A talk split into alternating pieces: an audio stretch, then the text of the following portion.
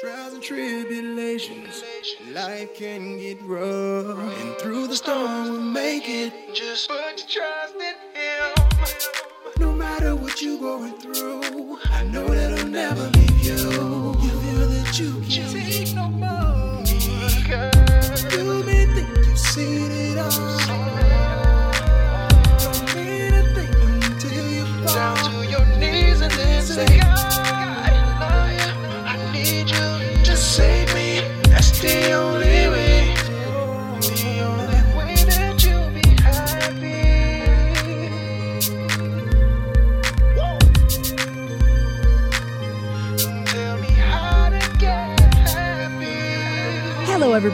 Thank you so much for choosing to listen to the first ever episode of Get Happy with Jay. The J stands for Jatan, just in case you were curious. Some of you found me scrolling through a list of podcasts, others maybe by family and friends. Others may have learned about the podcast via social media. But no matter how you happen upon Get Happy with Jay, I'm glad to have you as a listener, and I hope you will subscribe and join the happy movement. First off, let me tell you a bit about myself. I've been a radio personality in my local community for over 25 years. I know, yikes, I just dated myself a bit, but that's okay. I've earned a bachelor's degree of science in radio video communications, and I've also been a dual career woman. For the last 15 years, I've worked for a social service agency which provides a host of services to victims of domestic violence and sexual abuse. Pretty heavy stuff, I know, but very rewarding. I had been thinking about doing a podcast for quite some time. I confess I'm somewhat of a procrastinator,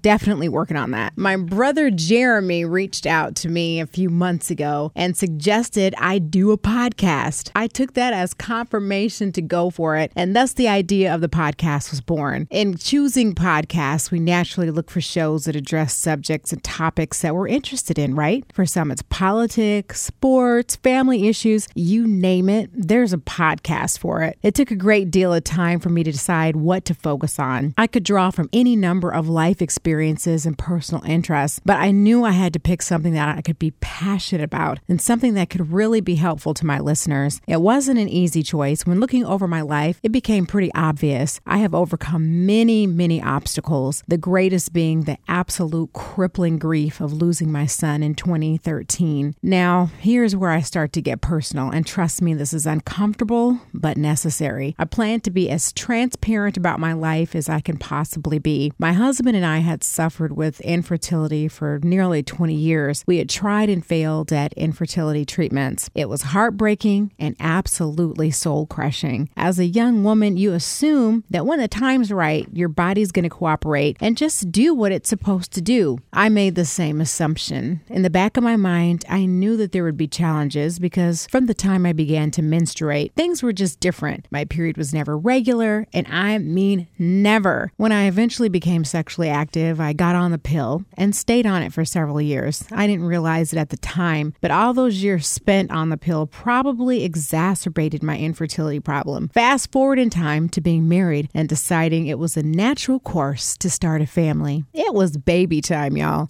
I went to my gynecologist and expressed my desire to get pregnant. For the past few years, I had been having real struggles with my erratic period. It was all over the place. I would go months to months without a period. And then when it did eventually show up, it could last for weeks. I knew there was a problem. I was eventually diagnosed with PCOS, and the usual course of action started. I couldn't get my period regulated. So then it had to be force started and force stopped with medication. Then we discovered that I wasn't ovulating and was given pills to try to do that. It didn't work, and then we were eventually sent to a fertility specialist. It was a nightmare. The guy was an absolute insensitive jerk. I'm not sure how you can be so cold and callous when you're dealing with couples who are devastated by infertility. I know this may seem like too much information, but bear with me. It's part of my story. I was giving stronger injectable drugs to make me ovulate. That didn't work. Fertility treatments hadn't come as far at that time as they have today, so our options were very limited. We both decided that we would not pursue any other treatment and went about the difficult process of accepting that there would be no baby for us. It took years to come to terms with it. It felt very much like a loss,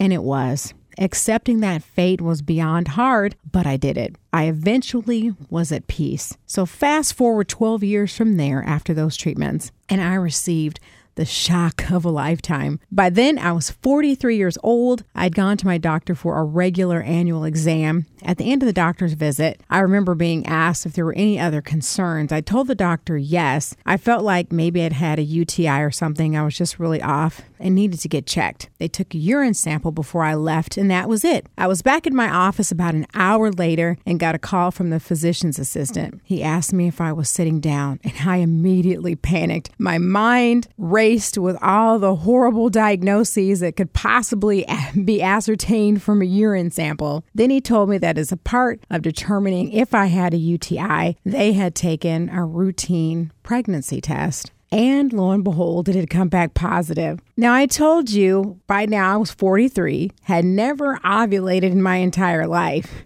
And this was when I told the physician's assistant at the time. He was like, Well, you've ovulated at least once. I was too scared to even hope that it was true, but it was. It was officially confirmed, and I even had my first ultrasound to prove it. To say we were elated would be an understatement. I was the happiest I had ever been. My husband and I were thrilled. I was blessed with an uneventful pregnancy. Everything went pretty well. I glowed, beamed with joy. You name it, that was me. Absolute utopia. The week before I was scheduled to be induced, I had what was supposed to be a routine last ultrasound. We were given the devastating news that my baby boy had no heartbeat. We were heartbroken beyond anything I had ever experienced. I went into mind numbing grief. I had to deliver my stillborn son. This loss was unspeakably horrible. I sought grief counseling and relied on my faith to get me through that difficult time. My husband was my rock. The pain of the loss of our son is too hard to put into words. I was in a fog for quite some time. My world had been rocked. Nothing seemed the same. But four years later,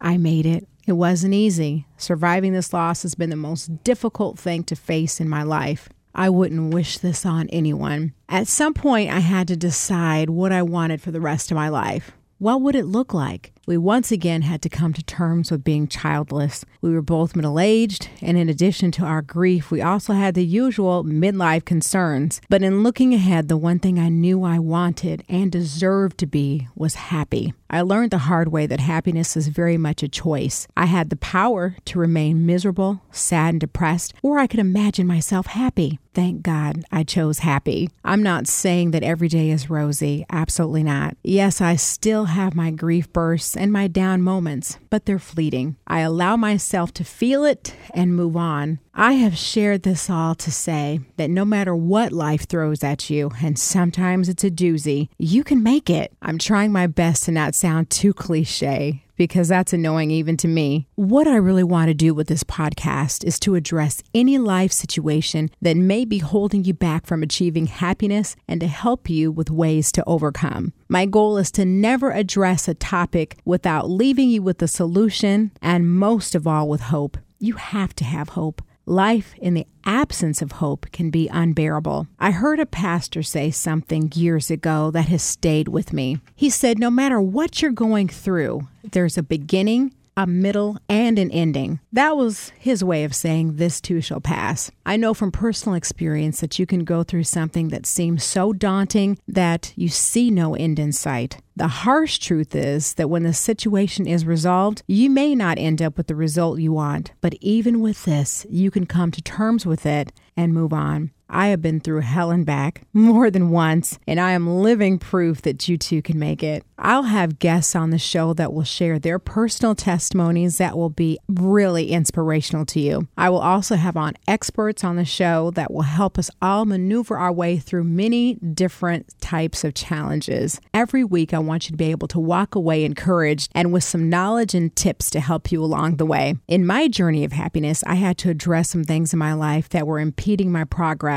and my body was one. I had to acknowledge that my morbid obesity was a health threat and it was literally getting in the way of some goals I wanted to accomplish. So I set about tackling my weight, and I'm glad to say I am winning. I have lost over 120 pounds so far and counting. I still have a long way to go, but I know I'm going to get there. See, I told you I have so much to share with you guys. In order to face my obesity, I have had to have some honest but uncomfortable conversations with myself. I had to face what got me to the point of being just that overweight. Now, please let me stress that I am in no way fat shaming or fat bashing anyone. I am aware that there is a movement towards self acceptance regardless of size, and I love that. Before I could begin to address my weight issues and what it was doing to my health, I still had to fall in love with myself just as who I was. I have been fortunate in that even at my heaviest, I always had self confidence. That's not to say I wasn't aware of my size. Believe me, I was. When you're that heavy, you have to consider things that most people never even have to think about. For example, when going somewhere new, I always had the concern of will I fit in the chair? How much walking will there be from point A to point B? See what I mean? And that's just two examples. So while being confident, I also had my moments of awareness. Let's face it, you can be almost anything in this country and be accepted, except fat. I somehow navigated the world as an obese person, but I had to acknowledge that if I wanted the quality of life that I deserved, I would have to lose the weight. It was already taking a toll on my body. I was precariously close to becoming diabetic, and I had weight related arthritis that was causing me pain throughout my body, especially my knees. I had to face the unspoken demons that were causing me to swallow my pain in an unhealthy way. It's a difficult challenge with daily tests and trials, but I'm getting there.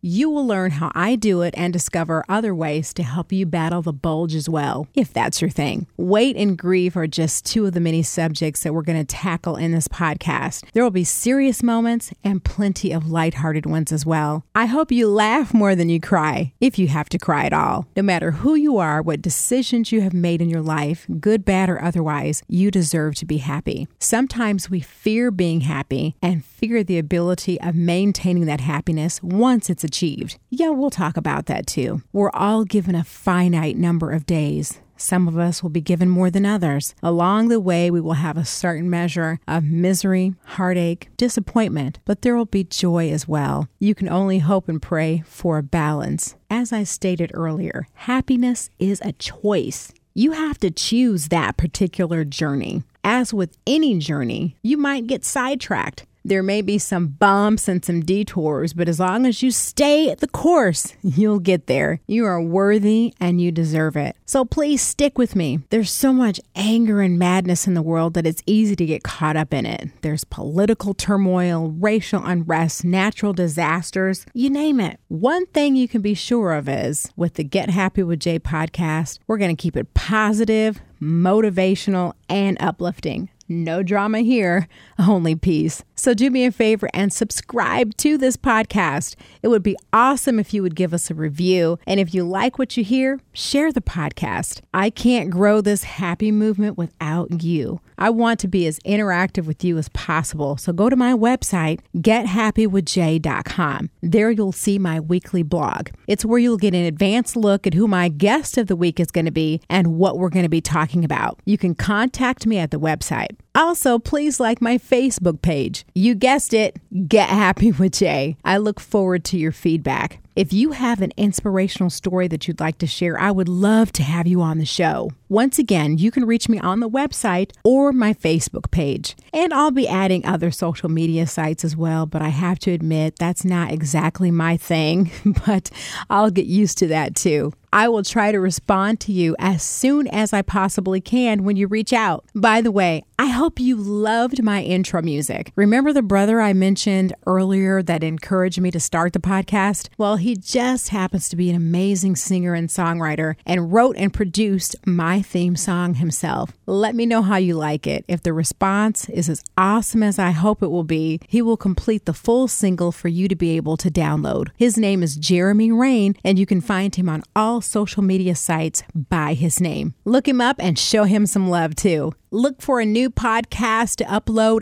every Friday. I promise to not take too much of your time. My goal is to be like around a half an hour max. So please, once again, subscribe and comment. Until next time, do something to make yourself happy this week.